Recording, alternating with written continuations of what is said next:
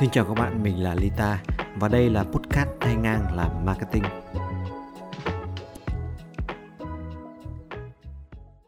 Cứ vào hàng năm thì chúng ta sẽ có từ 7 đến 10 ngày nghỉ Tết. Hầu hết thì ai cũng mong Tết đến xuân về ờ, để có những cái phút giây mà nghỉ ngơi sau một năm làm việc cật lực ấy. Thế nhưng ờ, bản thân là người làm ờ, chủ doanh nghiệp hay những người tự kinh doanh, tự làm chủ một shop nhỏ thì thực sự là mọi người đều không mong muốn Tết kéo dài quá lâu. Đối với họ thì trước Tết lo là một thì ra Tết sẽ lo là 10. Trước Tết thì lo lương thưởng, nhân sự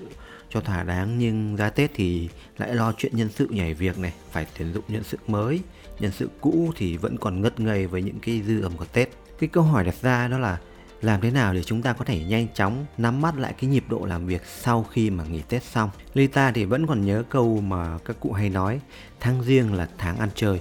Nghỉ Tết hết mùng thì ở ngoài Bắc mọi người vẫn còn rất nhiều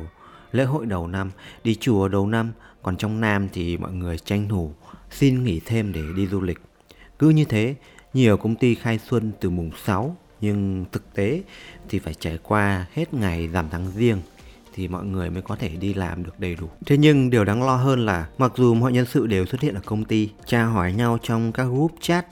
thế nhưng phong độ làm việc thì vẫn chưa quay về. Nó khiến cho mọi người cảm thấy thực sự khó bắt nhịp với công việc của mình và mọi người lại phải mất từ một đến vài ngày có thể hoạch định lại công việc của mình thì sẽ dẫn đến là các phòng ban khác đều sẽ bị ảnh hưởng và xét về tổng thể là cả công ty đều bị uh, chệch cái nhịp độ của mình sau khi nghỉ Tết. Vậy làm thế nào để doanh nghiệp hay các đội nhóm không bị rơi vào những cái tình thế này sau khi nghỉ Tết? Hôm nay Lita sẽ chia sẻ cách mà Lita vận hành đội nhóm của mình để chúng mình luôn chủ động và giữ được cái phong độ làm việc ổn định sau những cái ngày đầu làm việc sau Tết này. Đấy, trước hết đó là mình sẽ chia ra làm ba nhóm công việc để thực hiện. Một, đó là những cái điều mà mình cần làm trước Tết. Hai, đó là những điều cần thay đổi và linh hoạt trong Tết và ba là những cái điều mà cần làm ngay sau Tết. Có một chút tiếc nuối nho nhỏ thôi, đó là podcast này thì lại thu vào ngay sau Tết nên là hai phần đầu thì các bạn dường như là hơi bỏ lỡ một chút nhưng mà hy vọng, có thể là năm sau thì các bạn lại dở chiếc podcast này ra và nghe lại những cái điều mình chia sẻ và áp dụng vào công việc của mình ha. Hai điều mà chúng ta cần làm trước Tết đó là, thứ nhất là chúng ta sẽ cần phải có một cái kế hoạch làm việc trước Tết. Mọi người lập kế hoạch và làm việc khi đi làm đó là cái điều rất tốt rồi thế nhưng kế hoạch thì luôn cần phải đi trước và hoạch định thật sớm đặc biệt để ứng phó được với việc nghỉ tết lâu thì kế hoạch làm việc của một năm sau đó của một tháng ngay sau khi nghỉ tết nên được thực hiện trước đó tối thiểu là 1 đến 2 tháng. Đối với doanh nghiệp của mình đang vận hành, cái việc lập kế hoạch cho năm sau sẽ được thực hiện vào cuối tháng 11 dương lịch hàng năm. Mình bắt đầu công việc à, ghi lại tất cả những cái sự kiện dấu mốc từ từng tháng mà mình muốn thực hiện cho năm sau. Tương ứng với những cái dấu mốc đó thì mình biết là sẽ phải làm gì và cần phải chuẩn bị trước những gì. Từ đó thì mọi thứ sẽ được tổng hợp lại và làm nên một cái bức tranh tổng thể cho năm sau. Điều thứ hai mà chúng ta cần phải làm trước khi nghỉ tết đó là chúng ta cần phải làm trước những cái công việc sau khi nghỉ tết để không trở nên bị động thì chúng ta hãy triệt tiêu những cái công việc khiến mình trở nên bị động đi và mình đã áp dụng nguyên tắc này vào hàng năm mình cùng với nhân sự à, sẽ liệt kê tất cả những cái công việc mà chúng mình cần phải làm ngay sau khi Tết và chúng mình sẽ sử dụng cái thời gian một tháng trước Tết để thực hiện hết những cái công việc này. Điều tiếp theo đó là gì? Đúng là chúng ta sẽ chỉ uh, chờ đến ngày đấy để mà đăng tải hoặc là xuất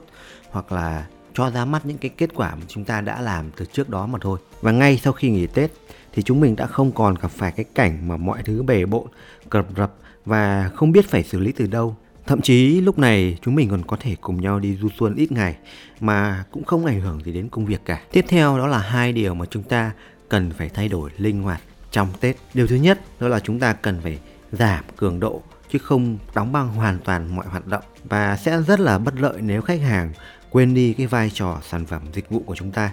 Chính vì thế, dù có nghỉ Tết thì chúng ta vẫn phải ưu tiên duy trì và giảm cường độ hoạt động của một số hoạt động không thể đóng băng. Những cái hoạt động luôn ưu tiên liên tục đó là những cái hoạt động về bán hàng, chăm sóc khách hàng hoặc thậm chí là không nên à, tắt đi quảng cáo của chính mình. Tiếp theo đó là luôn giữ liên lạc với đồng nghiệp, nhân sự ở trong team ngay trong Tết.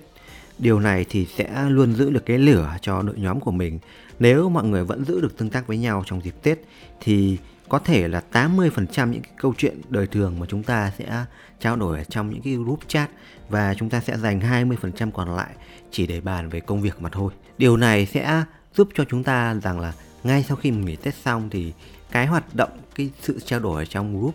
uh, chat đó của chúng ta trong đội nhóm của chúng ta nó vẫn diễn ra bình thường mà nó không có một cái gì đấy nó bị khựng lại cả. Cuối cùng đó là hai điều mà chúng ta cần làm ngay sau khi nghỉ Tết xong. Thứ nhất là chúng ta sẽ cần tổ chức họp khởi động ngay ngày đầu tiên khai xuân. Những cái ngày đầu tiên đi làm sau khi nghỉ Tết, nhân sự trong công ty sẽ như những cái chú cừu lạc bầy, những cái con kiến lạc đàn. Mọi người sẽ không biết phối hợp với nhau ra sao và vào lúc này những cái người leader cần có nhiệm vụ là khởi xướng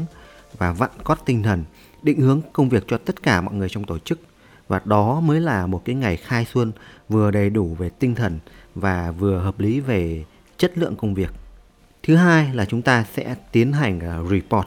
lại những cái hoạt động bán hàng marketing trong quãng thời gian mà mình đã nghỉ Tết vừa qua. Report ở đây hay còn được hiểu là chúng ta sẽ thực hiện đo lường lại những cái chỉ số về kinh doanh, về marketing mà chúng ta đã đạt được trong cái quãng thời gian nghỉ Tết đó là gì. Nhờ cái thói quen thường xuyên report định kỳ này thì mình sẽ có thể nhanh chóng là nhận diện những cái điều mà mình cần phải cải thiện và phát hiện ra những cái kết quả thuận lợi đối với doanh nghiệp của mình trong cái tháng mà mình nghỉ Tết. Và một điều thừa nhận rằng là trên 80% kế hoạch mà từ trước đến giờ mình thực hiện ấy thì đều xuất phát từ cái việc là chăm chỉ thực hiện báo cáo, đọc và phân tích những cái báo cáo của nhân sự khác. Nếu ra Tết mà bạn chưa biết bắt đầu từ đâu thì hãy ngồi xuống thực hiện những cái báo cáo, những cái chỉ số marketing bán hàng mà mình đã làm, đã tạo ra trong 30 ngày qua là gì. Bạn sẽ nhanh chóng xác định được rằng là mình cần phải làm gì là quan trọng nhất và thiết thực nhất ngay sau cái quãng thời gian nghỉ Tết. Hy vọng 6 điều mà mình vừa chia sẻ sẽ giúp đỡ ít nhiều cho bạn để mà bạn có thể nhanh chóng bắt nhịp lại cái công việc sau khi mình nghỉ Tết. Và bây giờ podcast này đã đến lúc kết thúc. Hẹn gặp lại bạn trong các podcast sau.